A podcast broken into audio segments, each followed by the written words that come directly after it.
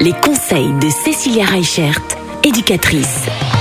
Cette semaine, on s'intéresse à différentes pathologies parentales qui sont très peu mises euh, en lumière et, et vous le faites. Vous avez décidé d'en parler cette semaine, Cécilia, vous avez bien raison. Aujourd'hui, on s'intéresse aux parents psychotiques. Alors oui, les psychoses, hein, ça fait partie des maladies mentales et souvent, ben, les parents en ont honte parce qu'ils n'osent pas dire qu'ils peuvent être schizophrènes ou avoir de la bipolarité ou d'autres soucis mentaux.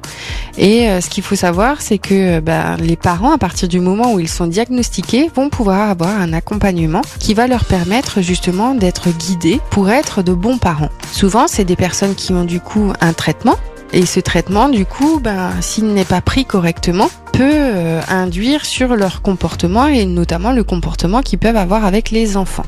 Il faut savoir qu'un parent psychotique, euh, généralement, a euh, un suivi qui est fait avec un psychiatre, mais il peut aussi avoir des mesures judiciaires qui sont mises en place pour protéger les enfants avec des services comme ce qu'on appelle l'AEMO ou autres et qui vont permettre justement d'avoir un regard par rapport aux enfants, par rapport au bien-être des enfants, par rapport à leur développement, qu'il soit matériel, affectif ou psychologique. Merci Cécilia. On termine demain en parlant des parents addicts. Ça aussi, c'est, c'est quelque chose. à demain. À demain. Retrouvez l'ensemble des conseils de DKL sur notre site internet et l'ensemble des plateformes de podcast.